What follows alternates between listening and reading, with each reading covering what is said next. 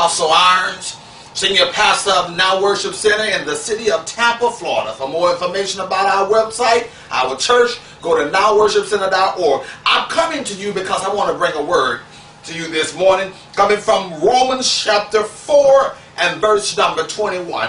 It said he was fully convinced that God is able to do whatever he promised. It's talking about Abraham. God made uh, uh, Abraham a promise that he was going to bless him.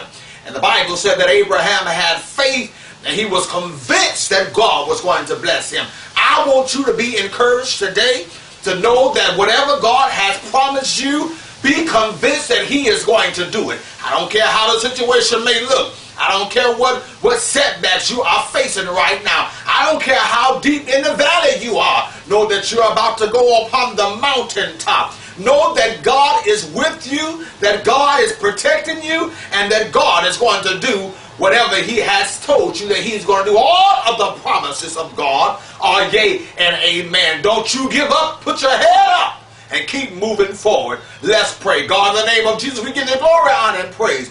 God, I thank you for the viewers that are watching both here, God, in America and around the world. I pray, Father God, in the name of Jesus, God, that you would just them and keep them, Lord God, as they continue to believe upon your promises. In Jesus' name we pray. Amen.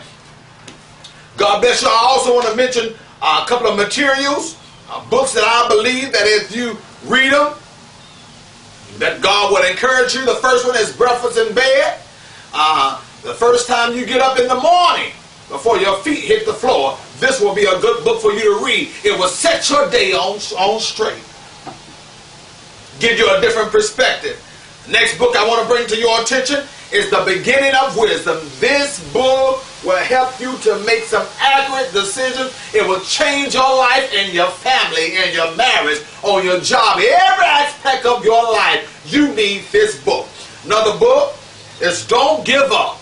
This is not the time to throw in the towel. This is not the time for you to give up. Keep pushing. Keep moving forward. You can find all of the books upon my website, apostlez.com. That's apostlez as in zephyr.com. You can find all the information about our church at nowworshipcenter.org.